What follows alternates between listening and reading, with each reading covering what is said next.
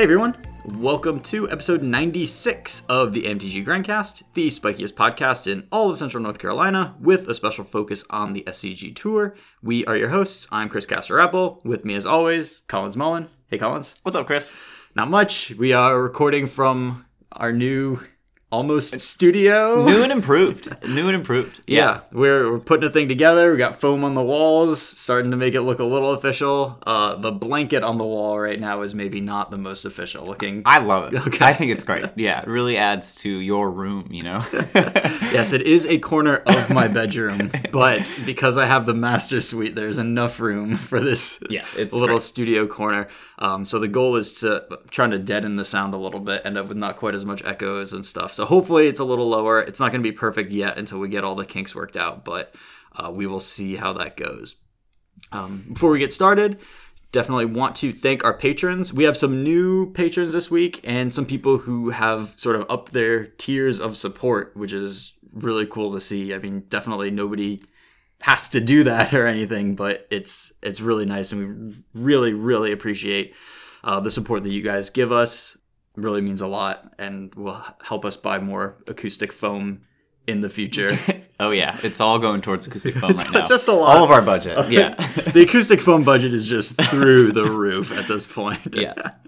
Um, so David, Michael, and Andrew all edited their pledges, and we cannot say thank you enough. And also, you know, cannot say thank you enough to everybody who continues to lend us support, whether it's by uh, hanging out in the Discord, pledging on on Patreon, or just by like retweeting us on Twitter or writing reviews on on iTunes, or even just like mentioning us to your friends and stuff is yeah. is all really really helpful for sure. All of those are very great. Um, we we've actually been taking up slowly in listener counts over the past couple of weeks, and definitely feels nice. We want to reach as many people as we can with this stuff. So yeah. so thank you so much for uh, spreading the word a little bit. So SCG Louisville was this weekend. Yeah. Uh, modern event. Uh, we didn't put anybody in the top eight this time. Yeah, I, what a bummer. Yeah, very disappointing. No final appearances from from our house. what does the world come to? Yeah, pretty brutal. So you guys mostly played Phoenix this weekend. Yeah. So the entire team played essentially the all-in ascendancy version of mm-hmm. Phoenix, where um, we were playing four ascendancies and three Pyr- Ascension. Uh, sorry, Ascension? Yeah, okay. Ascensions, right. Kazan has been on we, yeah, I, I, I, better not mess those up because because we have tried to play Jeskai Ascendancy in Phoenix before. It was interesting. it was um, an experiment. It was an experiment worth trying. Yeah, is... but yeah, for sure. But for this weekend, we were on three Noxious Revival, more cantrips, uh, just trying to go all in on the combo-y elements of mm-hmm. it, and we really liked it because we we figured that or it in testing a lot of the time our turn two ascension draws could goldfish kill on turn four, which yeah. is really solid.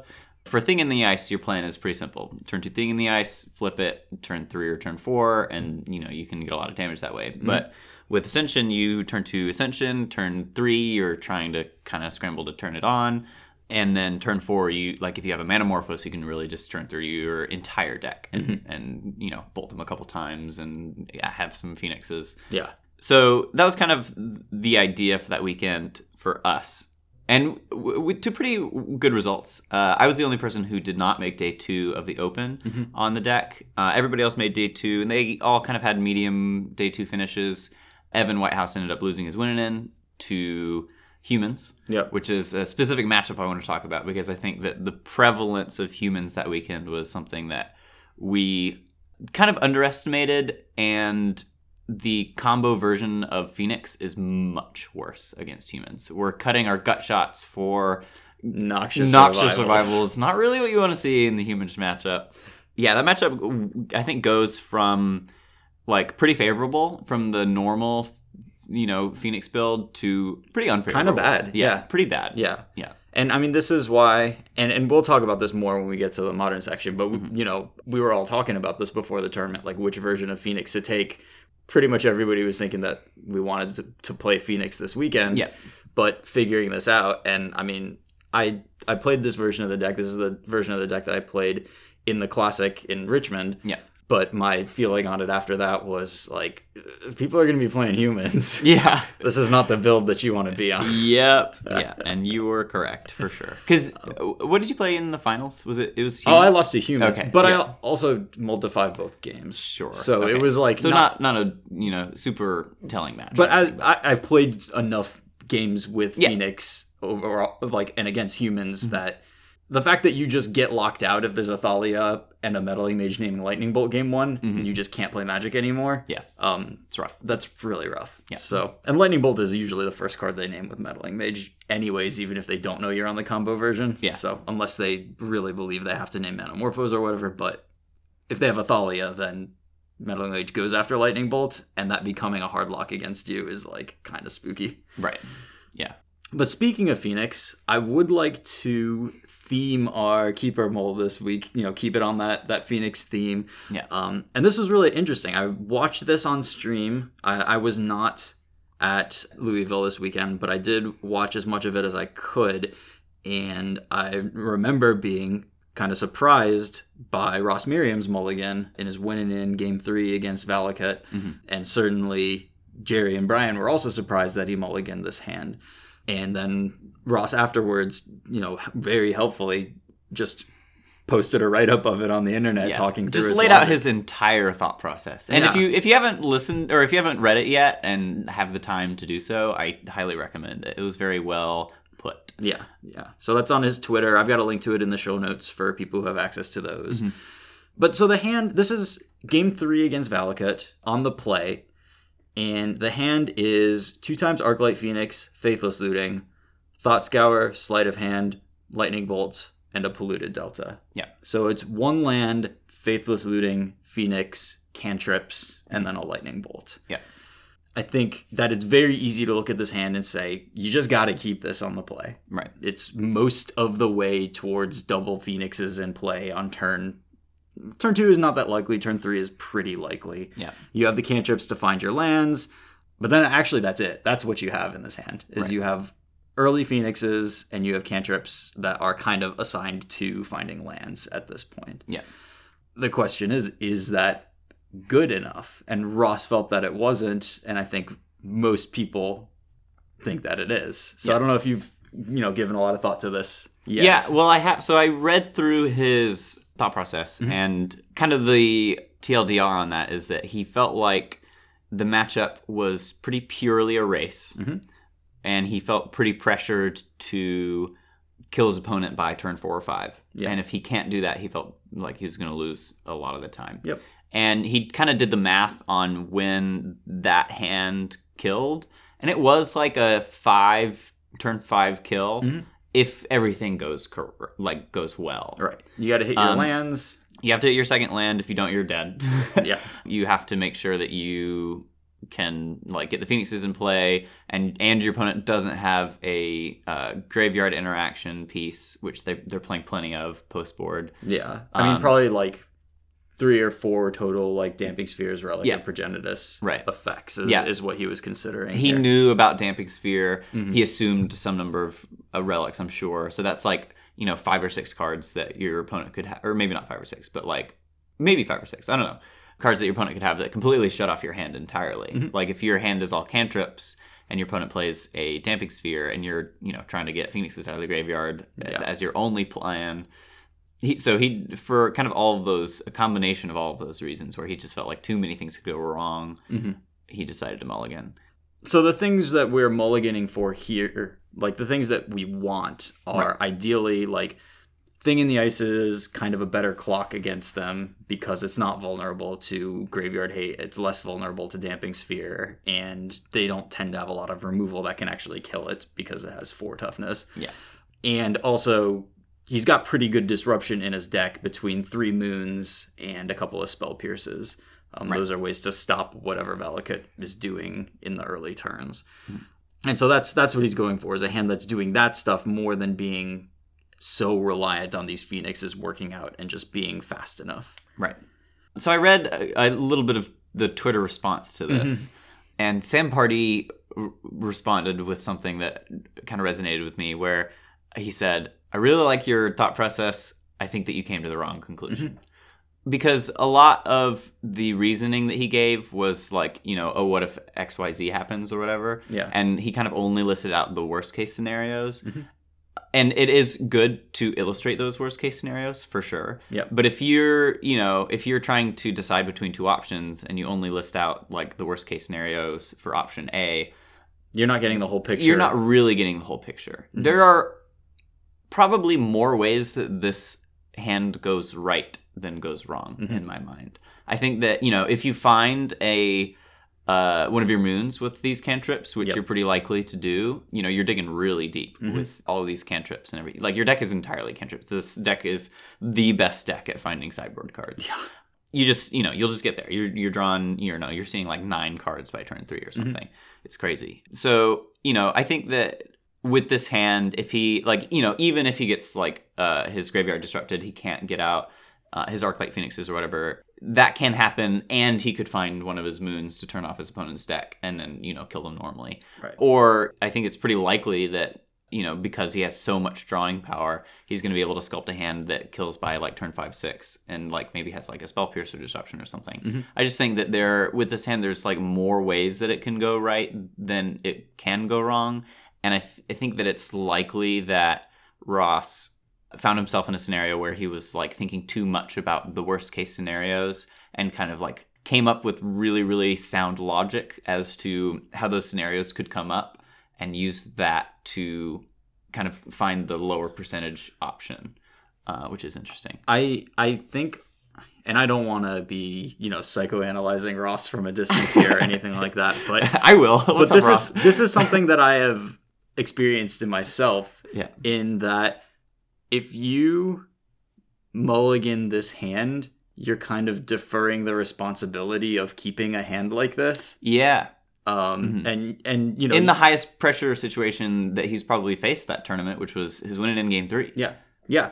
And so yes, there there is a reasonable amount of risk to, to this hand, and it's not that you're like particularly likely to miss a land drop here. You're actually extremely likely to make Yeah. your second land drop here. turn one looting turn two sleight You're just it's a lot of cards You're really you're looking really deep. Like you're more likely to make your third land drop with this th- with this than like Jund on a two land hand is to make their third land drop. So yeah. So like you know but it is a risky hand in that the things that ross was talking about like he might lose the race or there might be a damping sphere on turn two and he just doesn't have a way to answer that. Those are the risks because you don't have all the stuff set up for it.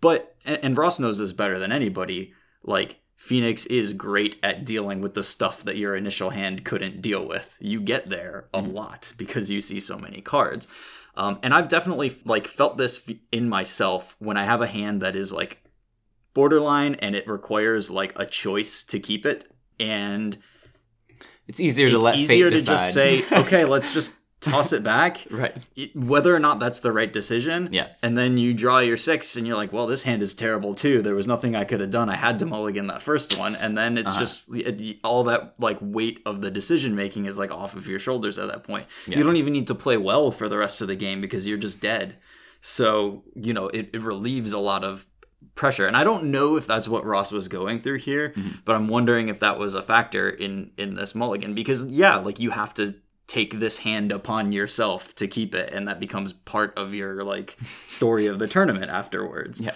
But i do i do agree. I, I really like what you said about there's a lot of ways that this hand goes right. This hmm. hand is completely capable of just playing a blood moon on turn three. Right. Like it's it's very possible that that happens. Yeah. i mean you need a lot more pieces. You need two lands and the blood moon to do it. Right. But i mean blood moon on turn four also pretty good.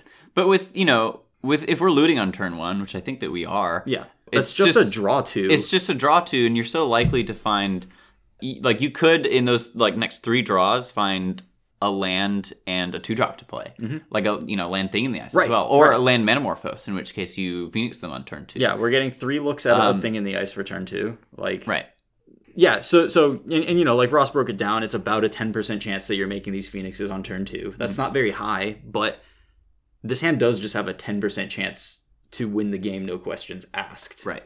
the other 90% is all you know there's magic playing and stuff there and your opponent's actions matter mm-hmm. but you got to keep the hands that are reasonable and have just a 10% shot to just automatically win the game i feel like also the concerns about your opponent doing an interactive thing on turn two. I'm not sure, and I don't know exactly how his opponent was playing the games before, but I don't know that that's a thing that Valakut players often are going to or can afford to do on turn two. Taking your turn two to play the damping sphere in anticipation of like, oh, they're going to phoenix me really hard on the next turn means taking off your first Farseek turn. Right. Uh, that's like a really big deal because then you're just down a mana for the rest of the game at that Right. point. And especially like if it's relic, leaving up a mana to relic them on turn two, that's not. Unless you go like mm-hmm. turn one relic, turn two explore, put an untapped land into play, which is not very common anymore. Yeah. That it's just not likely to be the play pattern there. Yeah, for sure. And it's eh, I know that it's definitely not something that the Valakut player is going to be mulliganing towards. I think mm-hmm. that if the Valakut player has like a reasonable hand without one of those pieces, they're they're going to keep it. Yeah, and um, and as much as Phoenix is the best deck at finding its sideboard cards, Valakut is the worst deck at finding its sideboard. Oh, look a sideboard card. Solid. That's that's very surprising. yeah.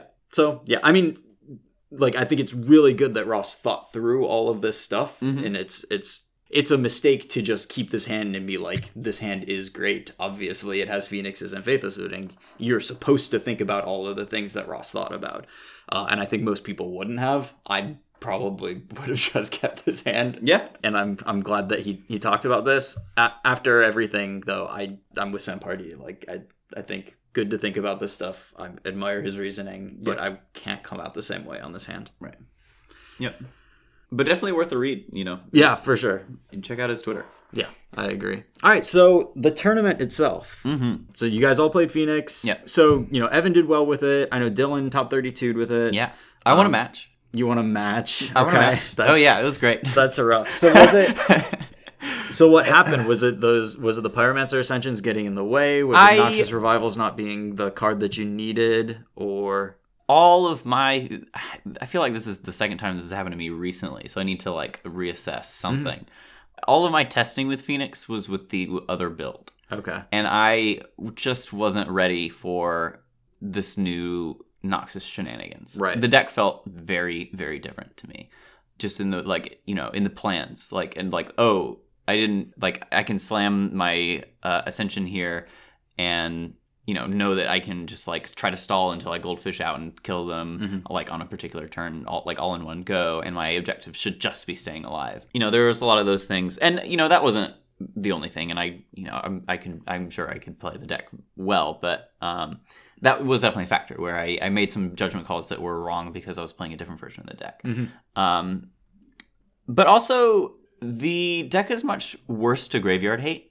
yeah, And yes, I lost several times to just like black green decks with a just spell bomb. spell bomb or something. Yeah, and just like I just like couldn't beat it. graveyard hate. Yeah, and uh, it really sucked. And they were like, "All right, turn one Nihil spell bomb," and I was like, "Sure, okay, I can grind through that." Turn two Tarmogoyf. Mm, I don't have enough time to grind through this. I don't have any lightning axes in my deck. This Tarmogoyf is just gonna kill Yeah, me. yeah. Uh, I'm like just on bolts main. That's it. That's all I got. Right. And this Tarmogoyf's already a 3/4, so- yeah. So I, like my first three rounds were against just like black green variants. There's like actual black green. I played against uh, black green shadow, zoo, Temur Battle Rage, become immense deal, Mm. Yeah. and then I think I played against some other weird black green version that wasn't normal, but. But yeah, they just kind of like had graveyard disruption post board that I couldn't deal with. Mm-hmm. I easily got him game one because you know Yeah. I I had a lot of good tools for it, but Yeah. yeah. that and then and then also I ran into humans once, and that matchup felt really unwinnable. It's hard. I Yeah. mean, you're you have several just strictly worse versions of the cards that you have in the other deck, Mm-hmm. basically, and you can still. I- If you have the thing in the ice on turn two, Yeah. the matchup is very winnable, Right. especially if they don't reflector mage it. But other than that, like you have to be going off pretty hard with multiple phoenixes early and block and block and block until you finally have stabilized. Mm-hmm. Yeah. Um, because there's no just like buying a ton of tempo by gut shotting their one drop and then Right. clocking them and putting them on the back foot. That's so much harder with this version of the deck. So I definitely felt like there were, you know, there's definitely pros and cons with the deck, and the team now currently after the tournament is split on whether or not we want to stick with the Noxious Revivals or kind of go with the more traditional build. Let me guess, it Um, is Ethan and Dylan who did well with the deck and are totally fine with playing that version. Right. um no yeah, I mean so Abe Abe I think is off it. Evan loves it. Dylan likes it as well. Uh yeah, so you're you're you're pretty much on. I mean, yeah, I feel like there's a little bit of like results based Yeah, we're a little logic biased. kicking we're a little in. here. biased. I mean, you want to play like you, you have success with a t- version of a deck, and you would like to just keep rolling with that. Well, and I talked to Evan about it, you know, after the tournament. He was like, "Yeah, every time I played Ascendancy or Ascension on turn two, uh, my opponents died on turn four. And I was like, "Yeah, of, of course they did." you know, It- yeah, it didn't happen because they me. weren't just like hitting you with Mantis Riders instead of dying, R- like, right. Yeah, and playing Thalias and whatever. but you know, so it's it is interesting. And modern right now is definitely an interesting spot. There's a lot of things going on that were intriguing. A lot of Phoenix. I think Phoenix is going to be continue to be pretty heavy a popular choice. There's a lot of humans. Dredge had a phenomenal weekend. Not Um, only at the Open, uh, Oliver Tomajko won the Open with it, but Yep. also I believe in the Magic Online PTQ on Memorial Day this past Monday. Yeah. I believe the top 32 was 25% dredge and 25% blue white control. So that's just like half of the top performing decks right Mm-hmm. Yeah. there are dredge and blue white control. Yeah, blue white Control is the next deck I was going to mention. Okay. Where it's definitely gotten a lot of people have been talking about it recently, Mm-hmm. so it's gotten that kind of like popularity boost. But also, it just seems great. These cheap planeswalkers. Yeah, people are people are starting to figure out like better builds for the deck, kind of trimming on cryptic commands, playing more like you know regular modern playable cards. Mm-hmm. So Yeah, I, I mean, and Um, I think Narset is a big part of that. Yeah. Like, you don't need to be buying card advantage with this, like, super expensive, like, weirdly tempo y card. Mm-hmm. Yeah. Cryptic, counter spell, go up a card. right, Okay, like, fine. Like, this is one of the few ways we can actually get card advantage. But now with, like, Narset, you have real ways to get card advantage, Yeah. it feels like. yeah, and Narset is crazy good. it's really really strong. I, I think that that shell is just a Narset deck. Yeah. You know, um, and and so probably the way to aim with blue eye control is like trying to figure out the ways to maximize Narset. Yeah. Like spells that kind of block run interference for Narset so you can maximize your chances of minusing it twice and Yeah, Narset's really good. Dovin's Veto is also phenomenal right now. Um, Yeah, no kidding. Which feels weird to say that like a slightly better negate is phenomenal right now, but it just is. which is is Yeah, great. Yeah. It's just really good. So Oh, and Narset does one thing for the blue white deck that I think is really important, which is that like you have cards that are really, really good in certain matchups and really, really bad in other matchups. And Narset does a really good job of getting the good cards into your hand. Mm-hmm. yeah. So Yeah. Finding your wraths, finding your, you know, whatever you need is Mm-hmm. Yeah. yeah, really strong for yeah, sure. definitely. Yeah, so I'm not like super excited about it, but it does seem like there's a reasonable chance that I end up on blue white control. Yeah, I know you hate that deck. Yeah, I mean it might Just just, feel Phoenix, different. I'm pro honestly like odds are that I just end up playing Phoenix. Yeah. No, Phoenix is definitely honestly probably the best deck in modern right now. I am scared of Narset, Mm-hmm. but There are things that you can do if There you're are worried things- about Narset. we can do, yeah. Play Snapcaster Mage. Snapcaster Right. is a three mana play that deals pretty well with uh, Narset. Just Snap Bolt. I think that that's very likely to be a route that I take. Yeah, Yeah. I think Snap is a fine response to that. Mhm. You know, is not awesome if there's a rest in peace in play if we're playing a post board game, and that's like the way that they've decided to approach the matchup. Even though it's it, it, it's this weird like complicated dance where like against the very original Phoenix builds, like people thought rest in peace was good, but it really wasn't very good Yeah. because mo- it mostly turned off your path to exiles Right. uh, your snap path to exiles. But once there are even just a couple of Pyromancer Ascensions in the deck, then Rest in Peace becomes a way better card in the matchup. Yeah. And then that makes your like Snapcaster plans like a little bit wonky, but still okay. And you can still pressure a Narset with an Ambush Viper. So yeah. Yeah, for sure. That's a whole activation off of a Narset. It's nice. Yeah, and and like may you know if they have to use a removal spell on your Snapcaster Mage after it's punched an Narset once, like that's a pretty decent sized win for you. Yeah. So probably that will be what I focus my energy on. So so like I kind of want to focus this episode when we're talking about modern and standard like w- we're aiming for the invitational now. Like that's Yeah. what we're thinking about. Yes. Um, and so I want to use my time as efficiently as possible when I'm preparing. I don't have as much time to play Magic as you know some of the other guys in our house. Uh, Yeah. All of the other guys in our house. Everybody is just always jamming Arena, and Chris is like running around like, "Oh God, I want to watch, but I have things to do." yeah, and I also like just got home from work, so right, right, right. Yeah. so I don't have as much time to prepare as other people do. I'm gonna try to like focus in pretty hard starting uh, tomorrow, and probably the best use of my time in modern is for me is going to be to focus on the deck that I already know how to play pretty well and make sure that I have the best 75 cards of it that I possibly can given what I expect to play against. Yeah. And so that's going to mean figuring out Phoenix, figuring out that blue white matchup specifically, probably trying to focus test some like just jam against Jeremy as much as I can. Yeah. And yeah.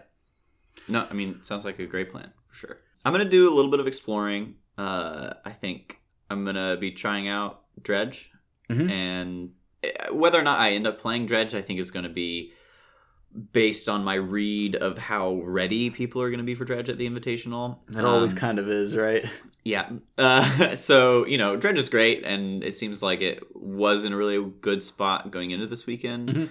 Nobody was really talking about it going into this weekend, which Yeah. set it up for a, you know, a good spot. Right. The thing everybody was talking about was Karn the Great Creator. Yeah. So No, for sure. Karn did not have a good weekend.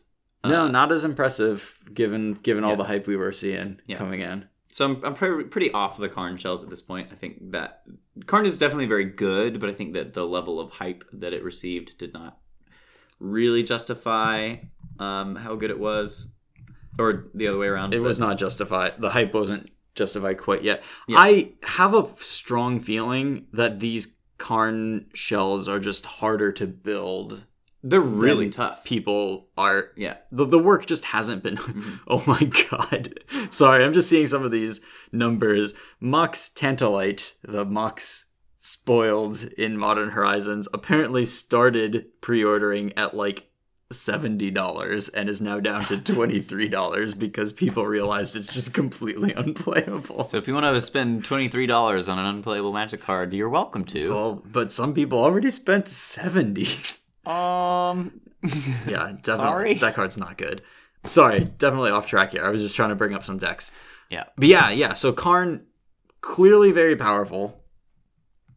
Clearly, Tough to build. I so you costing wanna yourself s- sideboard slots in modern is a cost you have to be Mm-hmm. very certain about before paying. the week after we initially talked about potentially putting Karn in Tron, Yeah. I built a deck, and the deck that I built was like it was like six cards away from what people ended up on for for like Karntron Right. as we see it right now. One of the cards I missed was Trinisphere, which was huge. Yeah, that's an important one. Um, but when I played the deck, it, it it missing those sideboard cards was really relevant. it hurts. Yeah. You're like down a Thragtusk or whatever. Yeah, and, that's really bad. Like you really need those cards in some matchups. Yep. Thragtusks and like nature's claims and stuff like that.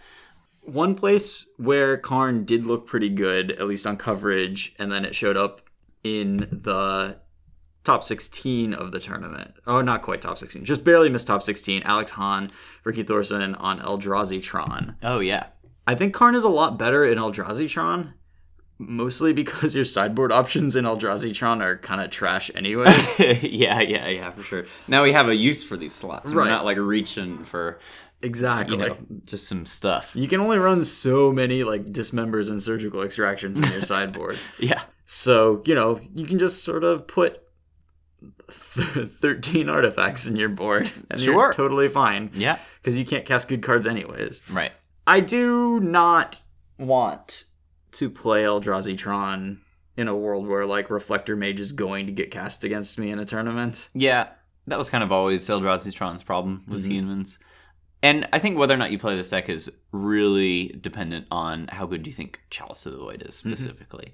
If you have a read on Modern and you're like, Chalice of the Void is great, I want to play the best Chalice of the Void deck, Yep. it's probably a pretty good one. Yep. Outside of that, it's just a little underpowered.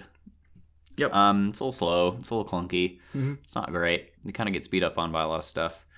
Yeah, I think Karn does add a reasonable dimension to this. Yeah, and Um, Blast Zone helps a lot with the humans matchup. For sure. Uh, Blast Zone's great. Uh, but you know, in a deck that's not like immediately getting to a bunch of mana, Blast Zone is really slow, and Right. you know you can definitely die before you can pop it on two. Which And you're like payoff for sweeping humans is not like, okay, I did a little human sweep and now I'm gonna get up to enough mana and I'm gonna like Ugin or Ulamog and just Right. completely lock them out of the game. your payoff after that is a five five. yeah. Which like maybe their guys are just bigger than at that point. right. Yeah. or like they're forced to trade a Mantis Rider for it. Yeah. Okay. Great. So right, I mean, but like, yeah, like the the humans matchup for this deck is not really up for debate. It is bad. Yeah. Um, Chalice of the Void is terrible against humans, so that's not a big coincidence. Yeah. If you really just want to beat up on Phoenix, like sure, play Chalices, and I mean, I don't really know how good this deck's Phoenix matchup is. It seems like really bad if you don't have the Chalice, so Yep. that probably is like a 50-50 matchup then. Yeah, yeah, I mean you're leaning pretty heavily on dismember for if your if your draws line up well, yeah. like you have the dismember for their thing, or you have a chalice, or you have the graveyard hate and they're on a phoenix draw. Those are like the ways that you can win. So you can certainly win, but Mhm. things have to go right for you. But Phoenix is going to do its thing every time. Right. Yeah, and and like that's kind of been the fundamental problem with this deck is just like the the suite of here I have all these colorless Eldrazi creatures. They don't actually match up that well against like basically anything in all of modern. Right. You have to have your like specialized hate card for that moment come in at the right time and then they can then your creatures can beat them. Right. Um, and that's kind of how the deck works. So it's not my favorite type of deck to play. But I do think that it, it provides a reasonable home for Karn.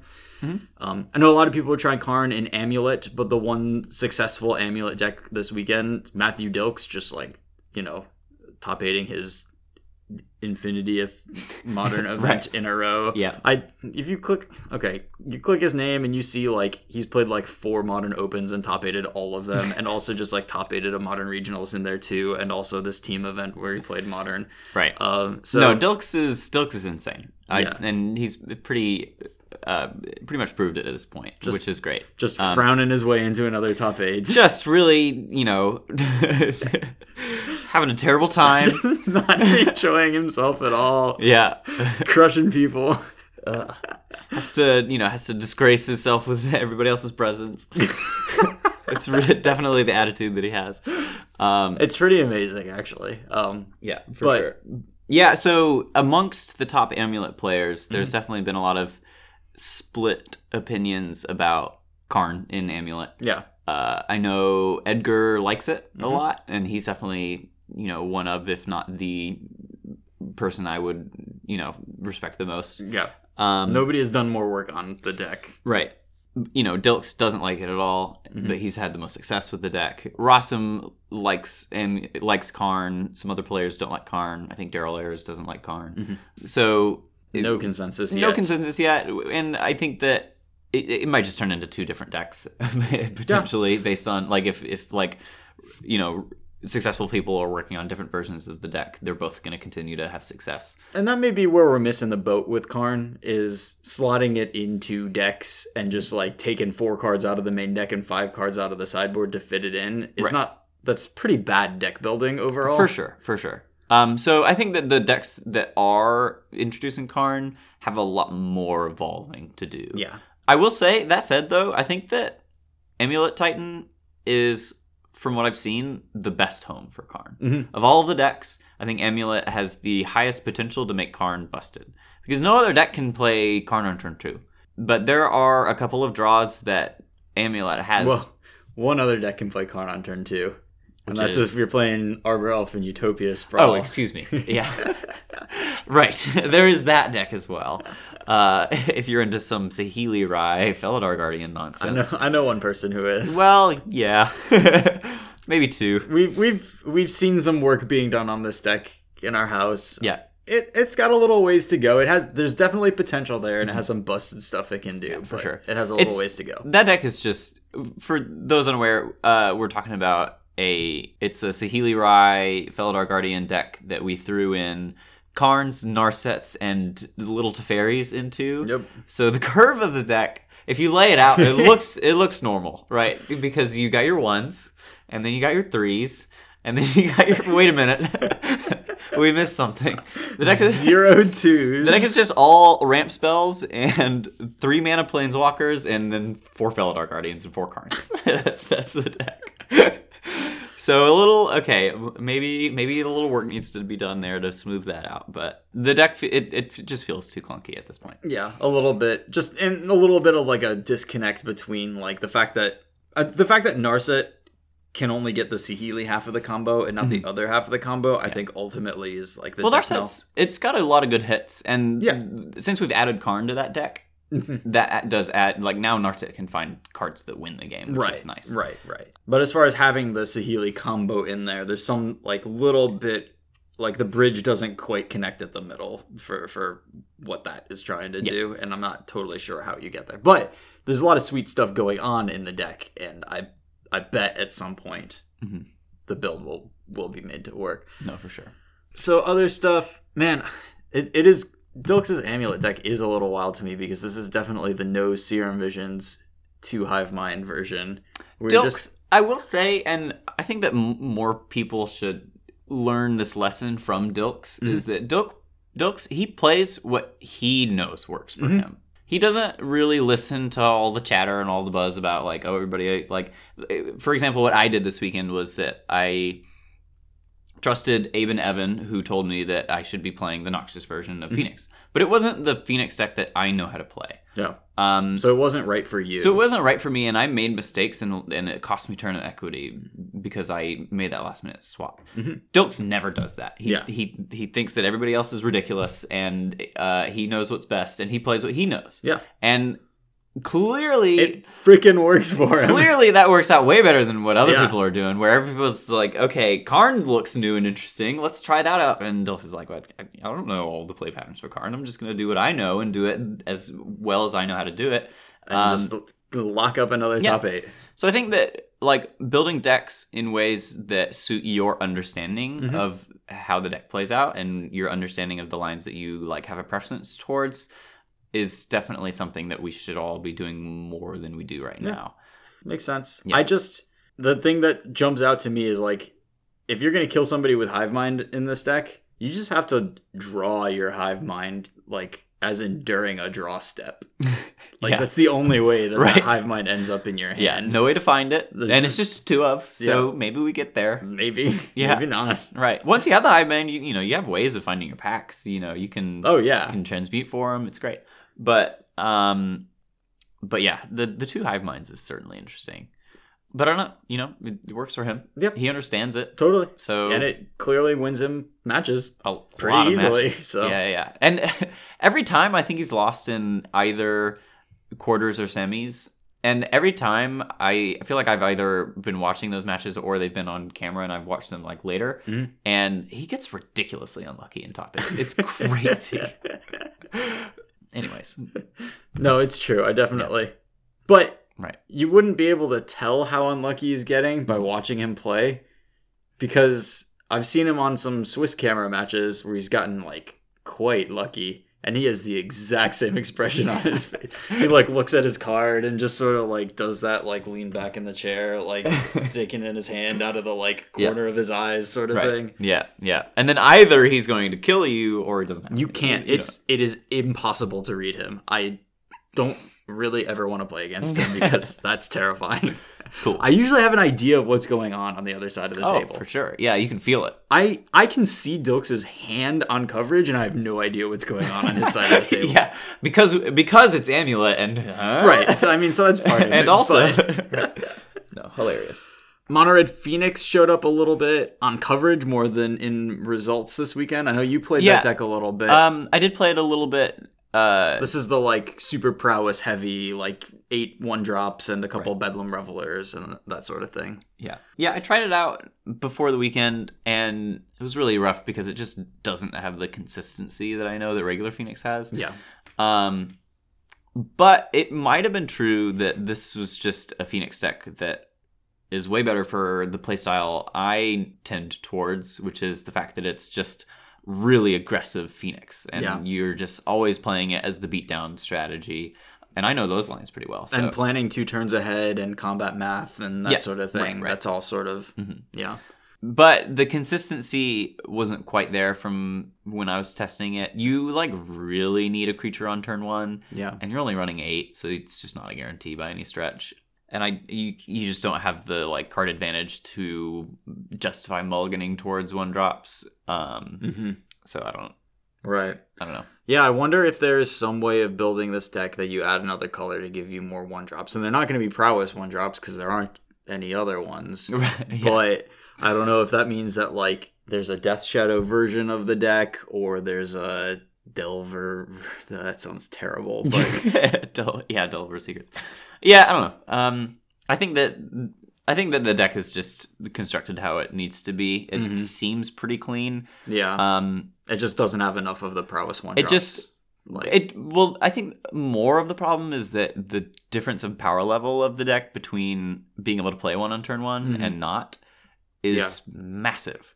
Um, so that's kind of scary. But yeah, yeah, the one thing that we I think all did learn from that deck is that the X spell, the finale, Mhm. is very good. yeah, yeah. Um, Finale of Promise. yeah, finale of promise is really strong. I think that it belongs as a, like a one or a two of in just regular Phoenix as well. Mhm. Um, Yeah, and it's it's fundamentally even better in mono red Phoenix because you have so few ways of getting card advantage or like picking and choosing what your plays are, and that gives you that. that deck really needs it. yeah, Um, the other deck is just like you know they can have access to it if they want a powerful effect. right.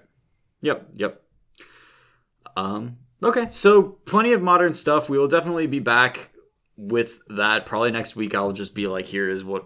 Here's Here's where we are now in this modern. is my 75 cards for Phoenix that I'm pretty close to on, Yeah, and, yeah. and that's you know, I, I, it's pretty unlikely that I'll end up on a non blue red Phoenix deck for Mm-hmm. Yeah. this invitation. It just wouldn't make sense. I think I, I think I would be giving up too much equity in my ability to play whatever deck I show up with, and going to a tournament with blue eye control, knowing I'm not going to enjoy my matches, is like I think for you, Chris, Probably it's, just, pretty bad. it's really clear that you should play just the Phoenix deck that you think is best Yeah. position for sure. I, I think that's probably going to happen. Yeah, that deck is it's just great. Phoenix is just great. Yep. You know, it was in the finals. Drake Sasser. Yep. Um, you know, it, it can get you there. Yeah, absolutely. And you know what? Like if I run into somebody who's just really prepared, if I run into the mirror and they're just like, "Well, I've got four Pyromancer Ascensions and two Surgicals," and I'm just like, "Okay, well, I wasn't supposed to win this one. sure, That's right. not what I identified as present in the metagame, and I'm gonna lose to it." Yeah, no, for sure.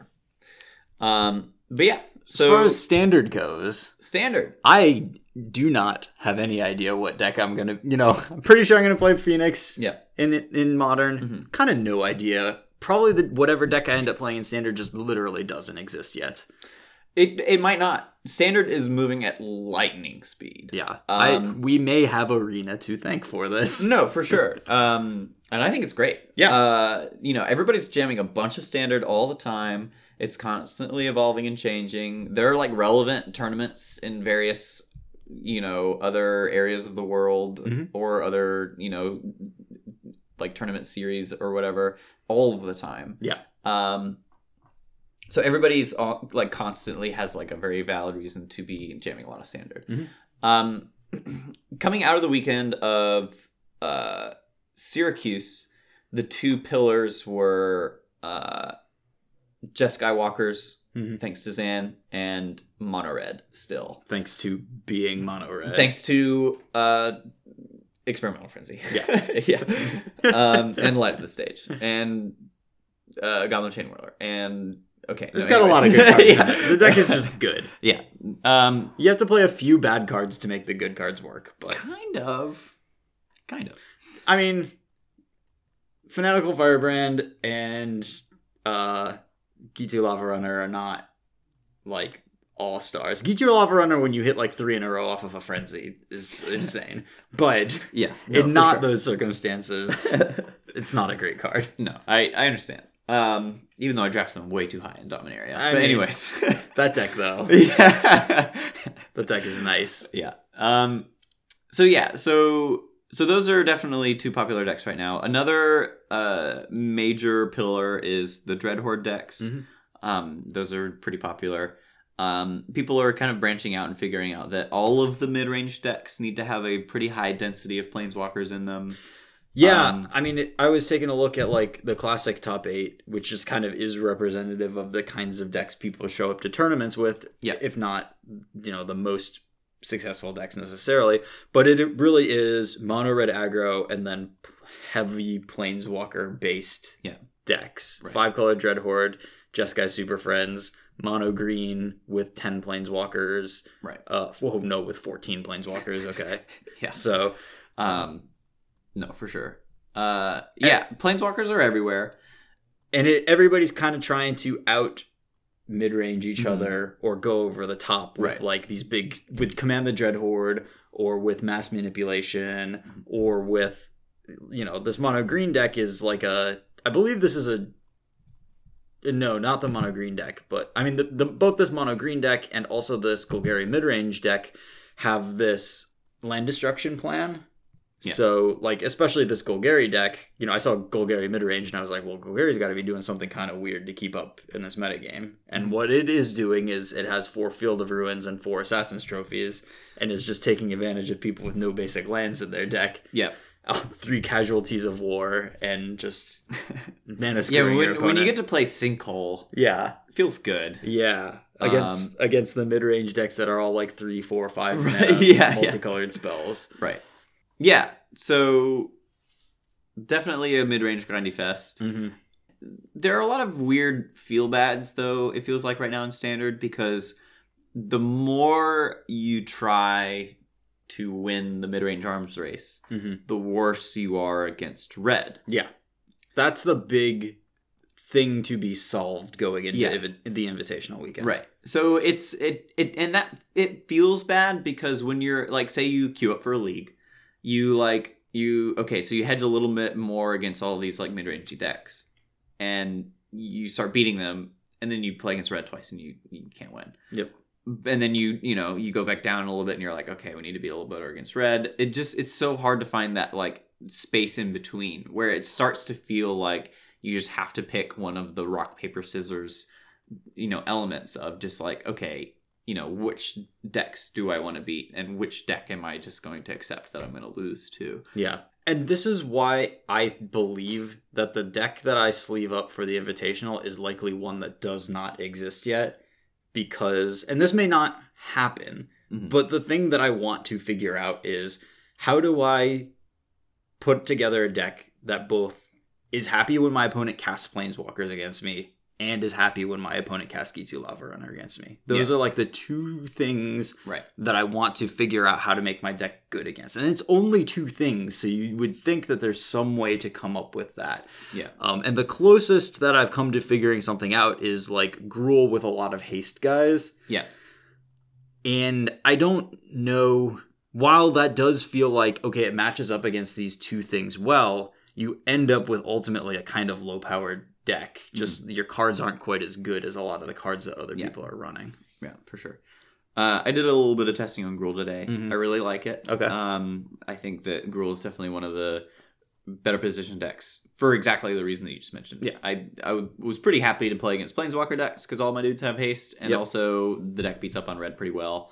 Your guys are Um, just a little bigger than theirs, and that's good enough. Yeah. Uh, the one deck that does end up giving you problems though is seems to be these uh, Wild Growth Walker Dreadhorde decks Mhm. because if a Wild Growth Walker gets out of control, Yeah. you just have no recourse. You, like if it ever gets to five toughness, it becomes very difficult to get off the board. Yeah. Um, Is it mostly the wild growth walker just raw that's killing you, or are you getting commanded out of the game, or what's what's sort of the sequence that happens there? um, mostly commanded out of the game. Okay. Um, So I'm wondering about uh and I hate I've hated this card in the past. oh no, are you about to say Silent Gravestone? no. Okay. I'm about to say Death Gorge Scavenger. Death Gorge Scavenger. Okay. All right. So I can see it. worth considering, I for think. sure. Um, well, yeah, I think that uh, if if we can have a combination of scavengers and just like a density of removal spells that hit Mm-hmm. um, the Wildgrowth Walker, I think that will be pretty well set up. Yeah. You know, we're gonna have four lava coils in the seventy five. Absolutely. Yeah. Uh, Although it is hard to run so many lava coils main deck because having your removal spells also be able to finish off planeswalkers is like Yeah. really No, important. sure. So Right. the balance there is difficult to find. Yeah.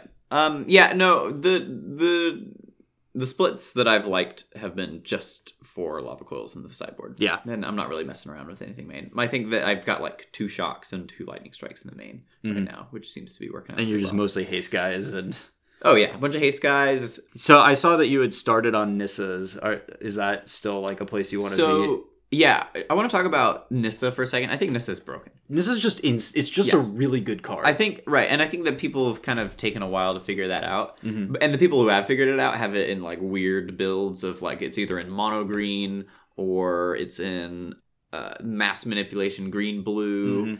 and those decks are all good and like really really good at utilizing Nissa. But you don't need to be all in on making Nissa good for Nissa to be good. This Yeah. is just great. I, I, I, you know, a lot of people have just conceded to my turn five Nissa, and it was all, literally all it was doing was just making a three three haste every turn. yeah, it's just that Yeah. 3 3 haste kills one of their cards right. and then you just threaten to make more. Yeah, um, yeah, it, it's super good at taking down opposing planeswalkers. It's just really good at keeping on the pressure that the deck is already, you know, putting on. Mhm. And yeah, I just, I just think that uh, this Nissa is really strong.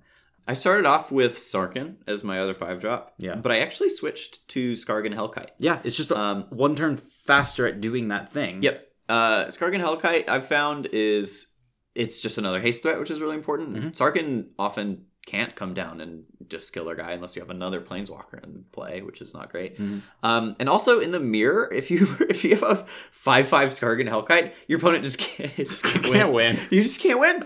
It's crazy. I was like, I, I was playing it, you know, I was like considering, I was like, okay, this this option between Sarkhan and Skargan Hellkite is like close and blah blah blah. And then I played the mirror a couple of times, and every time my opponent was just like, all right, five five dragon, and I'm looking at my Sarkhan that's a five five, that's a four four that makes a four four dragon, and like the only scenario in which I was able to beat it was when I had Domri and Sarkhan, and all of my dudes were five power.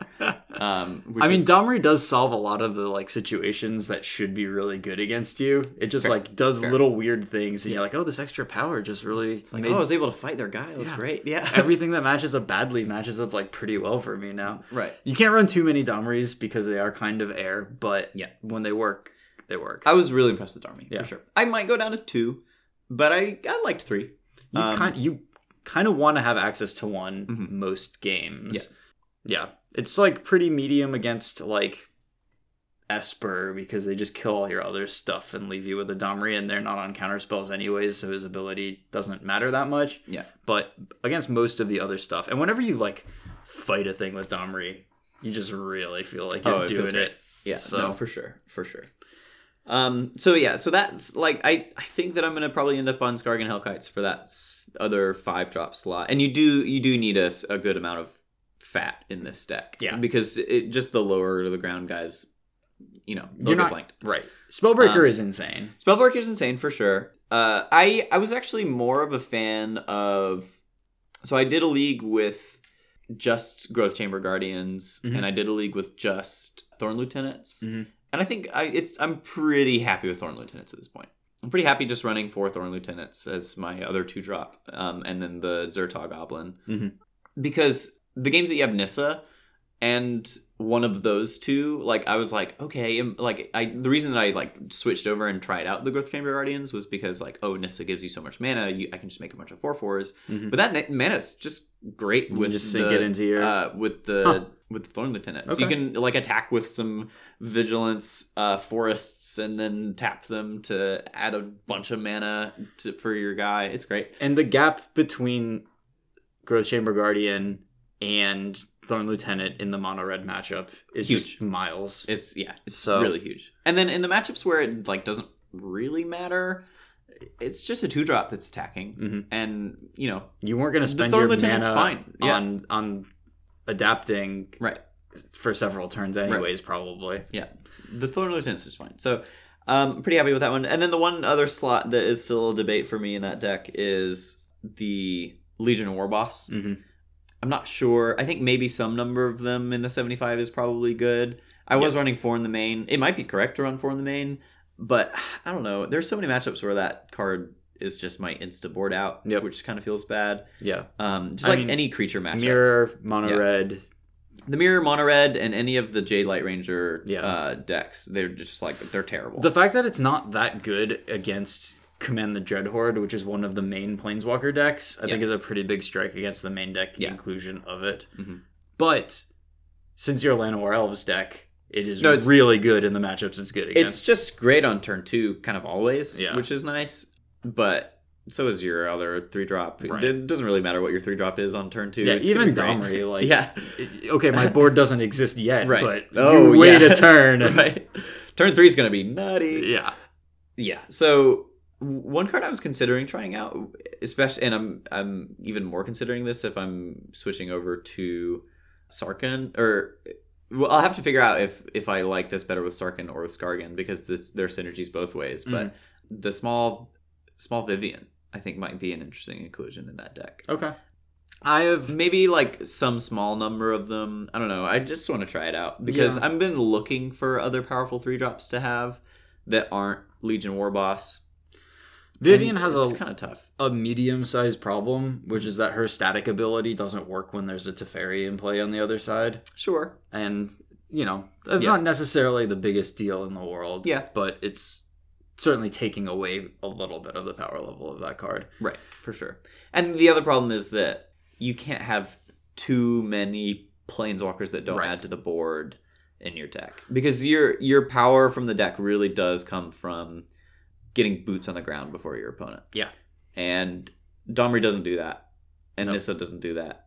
So that might just be a brick. So I don't know. But I'll be trying something. Well, Vivien doesn't do that, you mean? Nissa does do that.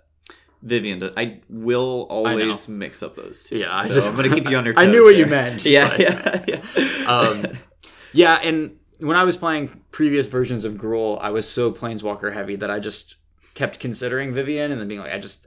I have You eight, can't. I have nine, eight, nine planeswalkers in my deck. Like I just don't have enough hits for this card. Right, right, right, for sure. So you got to get that raw number of hits first. And yeah, I, I do think like the deck plays so poorly from behind, you're not able to make up for, you know, I, I mean, I think Bant Flash is a very poor deck. But one thing that it Yeah. does to make up for like the tempo loss of Vivien is like, okay, well, I'm. I lost a little tempo, but I do But have plenty of mana, 4/4s. and here's all these four fours. Right, it has Yeah. Oketcher to just be like, here's a board, Right, and right. you don't have that option in Gruul. Yeah. So you got to keep, you got to stay at parity. You got to do efficient trades, and you use your removal spells well. And um, and collision colossus is the answer to Skargan Hellkite in the mirror, by the way. So Oh, yeah, good point.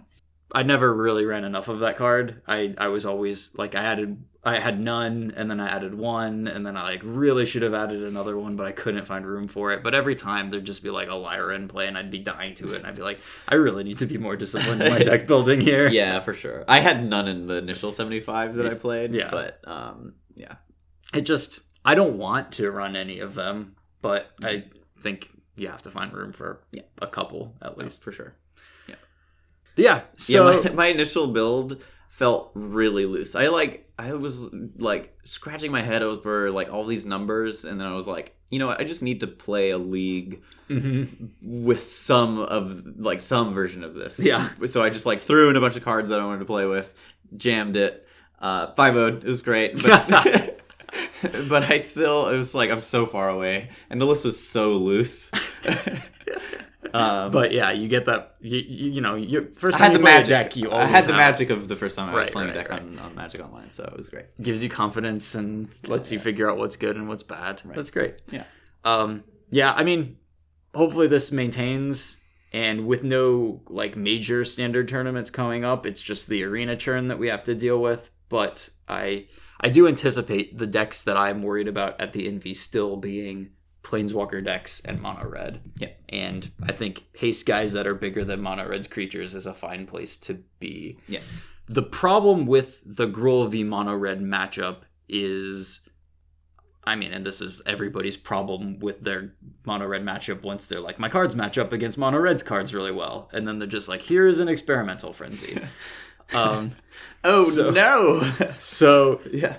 That it's more of a play pattern thing. You need to figure out exactly when to stop answering their stuff and exactly when to start racing them, and that can be a little bit tough. But at least with all the haste guys, you can turn it around pretty quickly. And Nissa is secretly insane against mono red. So Yes. Yeah. No. Uh, agreed. Uh, well, yeah, and this is just secretly insane against format. everybody, yeah, yeah, it's just so good. it's is really so really strong. good, especially if you Yeah. get it out a turn early and you're Yeah. just like making three three hastes. Right. And the mana sinks of um, even just having the mana sinks of Skarrgan Hellkite uh, and uh, Thorn Lieutenant, That's enough, you- right? you, like you have mana sinks, and that's, just all you need. right. And if you're, you know, if you're shooting like two or three things a turn with Skarrgan, it's that's a lot of damage. Yeah. Yeah. I, I mean, that's that's too much card advantage. Like Right. you can't really come back from that. Yeah. Every time I've killed something with Skarrgan Hellkite, it's felt like I locked the game up. So yeah, right. Uh, or just your opponent, you know, just kill him. yeah, It's it's like, just oh, you're six, uh, three Pew, activations. Pew, pew. Yeah, I mean, I all that stuff really makes me pretty on board with Skarrgan Hellkite. Like I've loved Sarkhan in Gruul. I think given the cards that you're playing against and the cards that you want in your deck, like Hellkite just makes a lot of sense right now. Yeah, that's it's got my vote. So we've got some Modern Horizons spoilers. I don't know how much time we want to spend on this because we have, you know, we've already got a healthy podcast going so far. Nice. Um, but we do have some pretty cool cards. Uh, so last week we kind of missed by like 10 minutes or something. Urza, Lord High Artificer. yeah, This is a dude. There's just like a cycle of Just- like mythics with just a lot of text, Right. is I guess the unifying yeah, theme here. Um, Urza is two blue blue for one four legendary creature. When it enters the battlefield, you create a Karn construct token, basically zero zero that gets plus one plus one for all your artifacts. Urza also has tap an untapped artifact you control, add a blue, and five mana.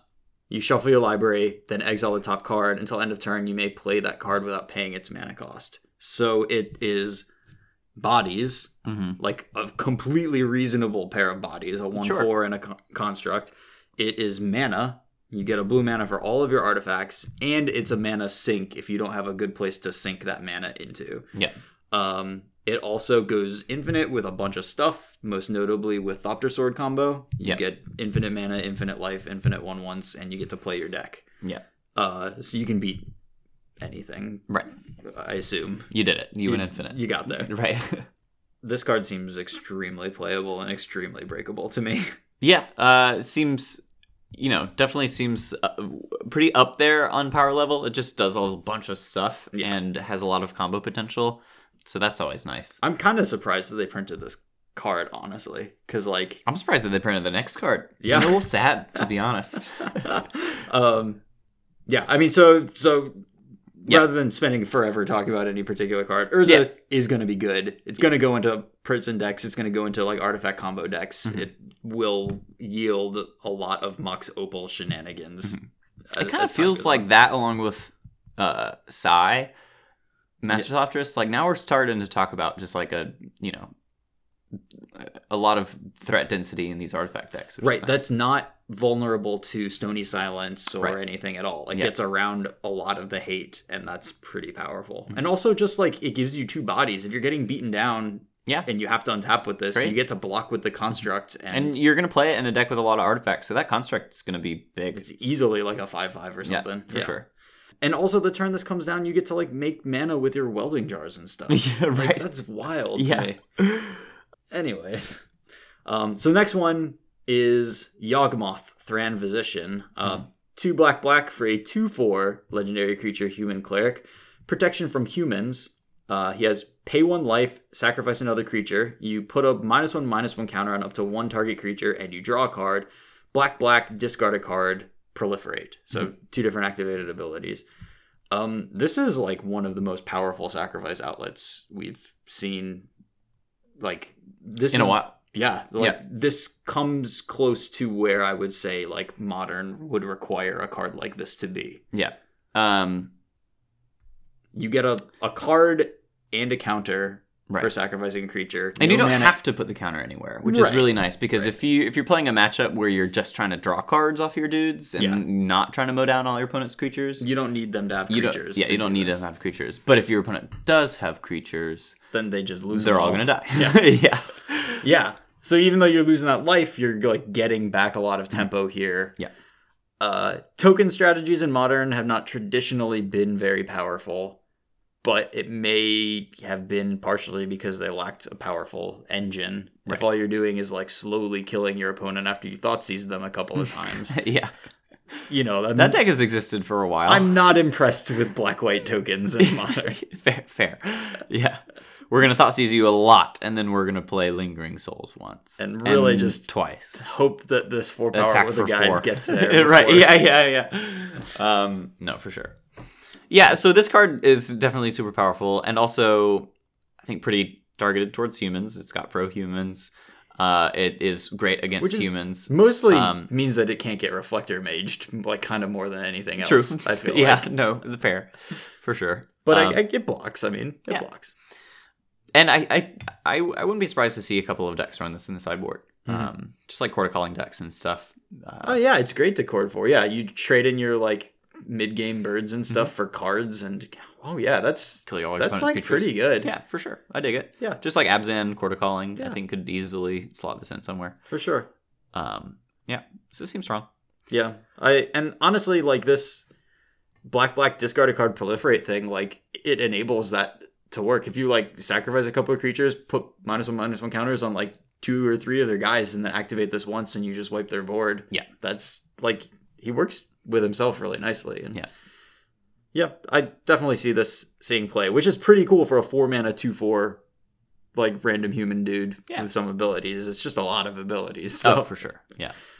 um, next up, we've got another mythic. We've got Ranger Captain of Eos. This is one white white for a 3 3 human soldier. When it enters the battlefield, search your library for a creature card with converted mana cost 1 or less, reveal it, put it into your hand, shuffle your library, uh, and sacrifice Ranger, Ranger Captain of Eos. Your opponent can't cast non creature spells this turn, which I am mostly envisioning doing in response to a Terminus Miracle trigger. Oh, oh, yeah. No, absolutely.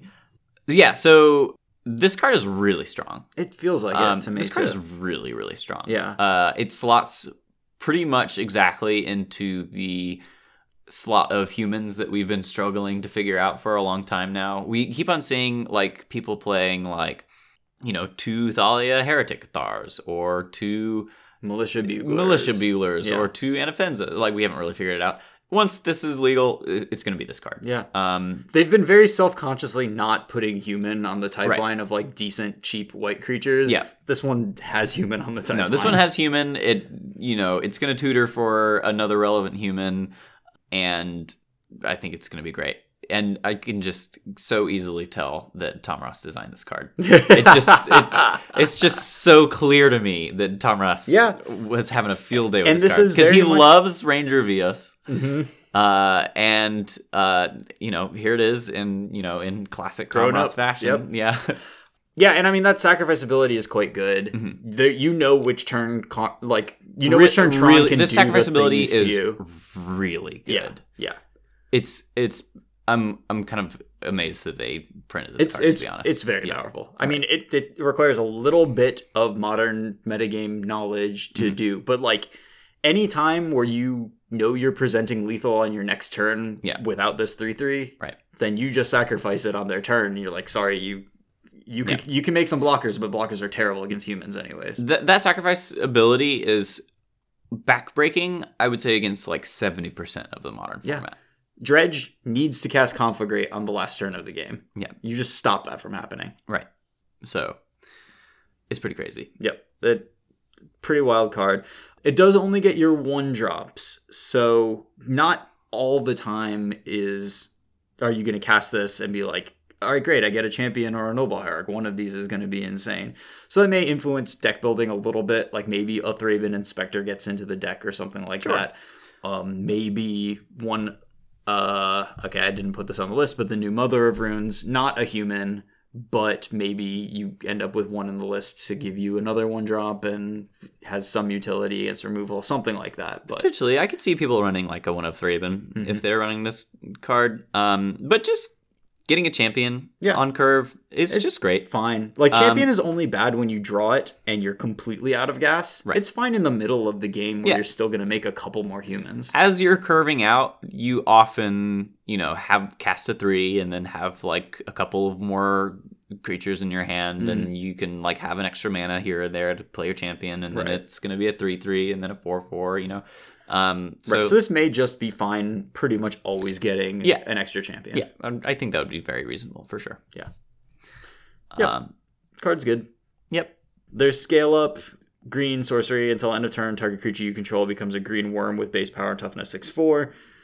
In fact, likely going to run a couple of copies of this. This card, this card is is definitely cool and and will see play in infect, but it its slot in modern is like pre decided, Yes. and it's not that exciting. It's like yeah, infect got a new four of pump spell, hooray! Next, um, it is also not impossible, and, and it also doesn't like really solve Infect's actual problems. Like Infect is pretty good at pumping his creatures up to lethal. This Yeah. makes it slightly better at that. It's still gonna lose to like the opponent that's hand whose hand is all like fatal pushes and Yeah. and Thoughtseizes or Yeah, whatever. yeah. I will say though that the difference between a plus four and a plus five is pretty significant. In Yeah. infect. You only need two pump spells Right. to get your to make your one one into a 10-10 then. right? So that's good. Yeah, it's very strong. Uh, it also may actually see a little bit of play in Boggles because it is the hugest pump spell that you can possibly play in Boggles, and I think it legitimately speeds up your clock by a turn in matchups where you need to do that. Um, I could see it. It's But- interesting. pretty niche sort of Yeah. use for that, and, and I don't really care if people use this in Boggles. It's not going to affect my life very Right. much. For sure. We've got Collector Ouphe, one in a green for a 2 2 Oof. With activated abilities of artifacts can't be activated. We have a stony silence. We have a Oof. Stony Silence you can Chord of Calling for. Yes, that's big That's really big. for sure. Um, You, we also have a Stony Silence that you can Green Sun Zenith for, which is relevant for other formats. for other formats, yeah. Yeah. This this is definitely going to get Green Suns out in other formats for sure. Absolutely. People are going to be very excited to have this in their elf sideboard yeah. or whatever. We also finally got Eladamri's Call into Modern. Green white for an instant. Search your library for a creature. Put it into your hand. Oh. Just a super, uh, you know, I guess not super efficient because two mana in Modern is quite a bit, Yeah. but it's about as straightforward an application of that like creature tutor spell that you can possibly have. Yeah. Um, and maybe Cord is mostly better than it in most decks, but in decks that don't have like a lot of cheap creatures and just have like a package of stuff, and I don't know exactly how that works in a green white deck, but Yeah. um, you know, we have different options for tutoring that don't rely on you having a bunch of one drops in your deck. now, Yeah, and that's yeah, kind of nice. No, for sure. And that probably raises the value of hate creatures like Collector Ouphe. So Mhm. I really am kind of pumped to try, and this may go nowhere, but uh, Aria of Flame. This is two in a red for an enchantment. When it enters the battlefield, each opponent gains 10 life. Whenever you cast an instant or sorcery spell, put a verse counter on Aria of Flame, then it deals damage equal to the number of verse counters on it to target player or planeswalker. So, any cantrippy blue red deck, whether we're talking Storm or we're talking about blue red Phoenix here, this is a card that dodges a lot of the ways that people try to stop you. It doesn't dodge you getting taxed by Thalia, but it does dodge graveyard hate, and hmm. it mostly dodges graveyard hate. So on the fifth trigger, You're doing damage. you're them. you're netting damage. Yeah, because Okay. the the first spell is one, second spell is three total, third spell is six total, fourth spell you're neutral. Then you've done ten. Okay. Um, you can break that a little bit if you cast spells in response to the trigger. Ooh. If your opponent's like at you know ten or something like that, and Yeah. you cast this with like five mana, and you go in in response to the trigger, you go like bolt, lava dart, flashback, lava dart, or something like that. Then that's three, four, five plus that's eleven damage in Okay. response to the trigger. All right. So there's probably there's some applications that cost five mana, but Yep. but this kills Narsets. You know, Yeah. you play it and your opponent gains ten life, and then you're like, all right, I'm gonna use this to kill all your Narsets, and then eventually kill you. Right. Um, it dodges any amount of graveyard hate. All you need to do to make this work is start casting your ops, and then you start getting there. It may just be that it's too often that you cast this and then they celestial purge it or whatever, and you're like, well, I just gained my opponent ten life. Three mana's a lot. Yeah, to get also, yeah, you're up 10 life. Hilarious. Um, or if it like gets bounced by cryptic command after you've like triggered it twice or something, that's Right. also not good. Yeah. Um, but I am excited to try this as a Narset killer. Uh, like having one sideboard slot that's both like good against Narset and good against Graveyard Hate might be a place that is important to have access to at some point. So. Yeah. That makes sense. So I like it for that.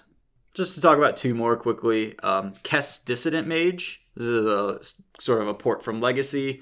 Uh, one blue, black, red for a 3 4 with flying, which you would never guess by looking at this card, but it does have flying, so right. do not attack Phoenixes into it unless Okay. you have a plan. Uh, during each of your turns, you may cast an instant or sorcery card from your graveyard. If a card cast this way would be put into your graveyard, exile it instead. So it basically gives you a Snapcaster trigger on your turn each turn. Yeah. Including the turn that it comes into play, as long as you have mana to use it. That's fair. So it's been a reasonable ish, like one of card advantage engine in some legacy decks. Um, it is pretty mana intensive, being a four mana creature, but can give you at least one card's worth of value the turn it comes into play. And Yeah. then if it sits in play, I mean, you're doing it. Right. At Yeah. five mana, also, you just cast this in Thoughtseize, and it's really likely to sit in play. Yeah. So, That's nice. um, I mean, this is one of the few ways you could convince me to try to build a Grixis deck in Modern. Yeah. So, People have done it before. Yeah. It's not crazy. it just doesn't work out very often, Yeah. is all. Yeah, Grixis gets harder and harder the more cards are printed in modern. I feel like, but it does. um, but yeah, Yeah. It's just like, I'm playing three colors, and I still cannot deal with this Pyromancer Ascension my opponent just cast against me. me. Bummer. But this card has a lot of power in Yeah. it. So. Yeah, no, for sure. Oh, we've got Storm slash Burn Hate card and Weather the Storm. One in a green, instant. You gain three life. Storm. I mean, It's kind of cool. it'll do a thing. Yeah. It's really hard to Grapeshot somebody through this. Oh yeah. I mean, you can Grapeshot them, but if they respond, it's it's not gonna be a good time. You know, you're Yeah. you're not happy. Right. Um, and also, you know, somebody like Rift bolts you, plays a a haste guy, attacks, and you're just like two mana gain nine life against burn. Right. That's pretty good. Yeah. And then finally, we've got Wrenn and Six. This is our first really playable two mana Planeswalker, I think. Yeah. Uh, red and a green for a Planeswalker, three loyalty, plus one, return up to one target land card from your graveyard to your hand. Minus one, deals one damage to any target. Minus seven, you get an emblem with instant and sorcery cards in your graveyard have retrace. And it just doesn't define retrace on the card. Yeah, everybody knows what retrace is. I didn't know what retrace did. You can ditch a land to cast it. You can ditch a land to cast it from Alright. your graveyard. You can Okay. it's it turns them into like Raven's Crime has retrace. yeah. is, yeah. Okay. is what it is. Gotcha.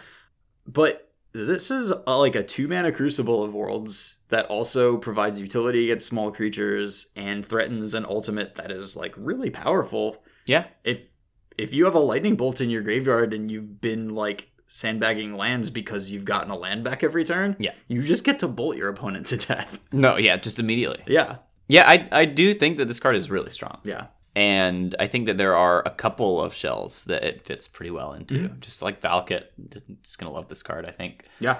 And uh, people were kind of laughing about the. Uh, I think one of the jokes that I initially saw from this card was that like, oh, the last two mana planeswalker only had one ability, uh, and this is just the same. It only has one ability, but the deal one damage to something is That's real. it's really relevant. If you're on the play, you just get to kill their bird or their noble hierarch or their champion, of the Champion of the parish, like yeah, that's great. It, can be really relevant. It kills phantasmal images all game long. oh yeah, Like it it does a thing. It it pings down Narsets or whatever. Yeah. Like it's not a lot of damage. any target. You could just shoot anything. Like yes, you have to build your deck primarily so that the plus one of this card is good. Right. That's easy. That involves having fetch lands. having fetch lines. That's yeah, that's yeah. it. right. yeah. Um, and then beyond that, you know, if you're playing Ghost Quarters or whatever, Mm-hmm. then this just has that much additional utility. The Ghost Quarter does make this a little harder to cast sometimes, but it's Yeah. fine. It's modern. We have our mana's good. And putting this card into legacy lands seems really strong. Yeah. Just like yeah, wasteland you every turn. Bolt down your Delver. you know, it's just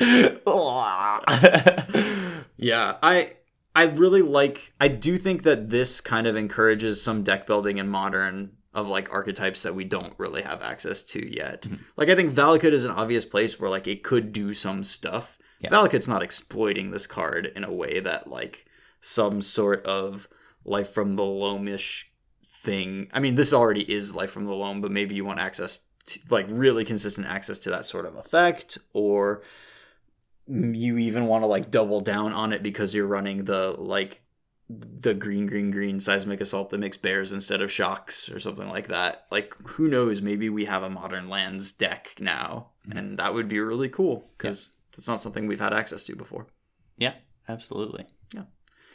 So i'm pumped cool yeah, cards I mean, a lot of cool cards. I'm super excited to see what happens to modern. It's gonna be way different. And Yeah. I love it. i i really hope that this this does some like really fundamental stuff to the format just by like letting us build new decks honestly Yeah. All right, so for this week's Patreon question of the week, Lamp Gain asks, "What were some of your level up moments in Magic?" I know you have a couple of specific ones, so The one that always jumps to my mind is uh, when I started thinking about magic, kind of from a different context of the overall game plan. Mhm. I think that the, and I think that everybody kind of goes through this like um, this level up process where when you're first learning how to play magic, you need to learn what I guess I now refer to as the language of magic. Mhm. You need to like all of the subtleties of like sequencing your turn, playing your lands, you know, all of that stuff. You need to kind of have that down to a default. You need to have heuristics for all those things. You need to be able to kind of just speak the language of it and you know when you when you learn a new language and you get become fluent in that language you don't really have to think about those things you can your brain already translates those like you know small details into concepts so you know once you can transition like from really having to think about like okay what are the good attacks and blocks? What are like what's the sequence i should cast my spells in? Like which land should i play? You know i think everybody gets to a point in playing magic where they've played for so long that they don't really have to think about those like small things anymore. Mhm. and that unlocks the ability to think about magic from a broader context. And what i like to refer to as game plans Mhm. you know once you've once you've really become fluent in magic in the language of magic the gathering where you don't have to like worry about your conjugations and all of this other stuff sure you can just you can express yourself You can- a little better. Exactly, right. So you can, you know, you can just start not worrying about all of like the tiny little things and really start thinking like, you know, thinking about the things that really matter like, oh, does my opponent bluffing here? What are they representing? You know, Yeah. what what is my plan uh, right now and how can I, you know, enact that plan right now and then how is that going to translate into w- what I expect the game to look like a couple of turns down the road? Mhm. How do I make everything go in that direction instead of like all of the very sequential specific steps that Right. That it takes to kind of get to that point. So just yeah, like learning the language of magic and becoming fluent in that language and not really having to worry about the those smaller details as much is like, you know, I think a very defining moment in everybody's magic career. hmm So, Yeah. Well, and I know that like LSV has defined that sort of like hierarchy of like playing Magic, like like level one is like playing your cards, Mhm. and like level two is like understanding what your opponent's cards can do, and then eventually you're like understanding that your opponent understands what your cards and can do and your decisions that you're making and right. and you, you you don't just have like a magic playing robot in front of you like playing the cards that are in their hand that cost the mana that they have available Right. so yeah I, I think a lot of these things stem from that sort of conceptualization of the game um, mine the one the level up moment that like keeps sticking in my head the most is like kind of a very specific one i remember just like playing after a ptq staying in a hotel room just like drafting packs with a couple of friends and this was like look we had like time spiral packs lying around or something like that and so we were drafting them and one of my friends uh, and i believe it was tyler mollenkoff so nobody probably will recognize that that name. But this this was just a good friend of mine. I went to a lot of tournaments with him, and uh, he just beat the crap out of me. And pretty much he just like played a couple of blockers, and then just for the rest of the game, he just played a five mana three three flyer every single turn of the game until I was dead. And I had. I had had kind of a problem with my like limit understanding of limited, and I I it was hard for me to get over the hump of like, yes, some cards are better than others. Some cards are a lot better than others. But overall, as long as like a card trades for a card, it's like a card. And that's like good enough. And so you're you know, you got creatures, they can probably trade for a creature. You got a pump spell, maybe it lets you win a combat, trades for a card. Like that's good enough. But his entire deck was constructed in such a way that like my stuff like Mogg War Marshals just didn't do anything. My mm-hmm. cards were just blanked because he was just like taking damage or blocking in ways that like I couldn't get any advantage. Meanwhile, his 3 3 flyers are just killing me. Like I have like, you know, a 2 damage spell in my hand. I could trade that for a card. Mhm. I can't trade that for the cards that matter this game. Yeah. Um, and so it really helped once I got over like you can't put that many three three flyers in your deck, and then realize like actually like Yeah, his it deck was great. Great, it had all these three three flyers in it. Um, once I got over that, then it, that helped me realize like okay, you can construct your deck in such a way that like it blanks a lot of the stuff that your opponent might normally do against you, or you really need to anticipate how your opponent's cards are going to blank your stuff. Um, and not all cards. I, I knew not all cards were created equal, but just trading for a card is not good enough even in limited. Yeah. You have to visualize that game plan and you have to make sure that your cards contribute to stopping your opponent or advancing what you're doing. And that was really a really helpful illustration. Just getting the crap beaten out of me by those three three flyers really helped me They're just all that. three three flyers. I don't understand. I was just so dead to them. yeah.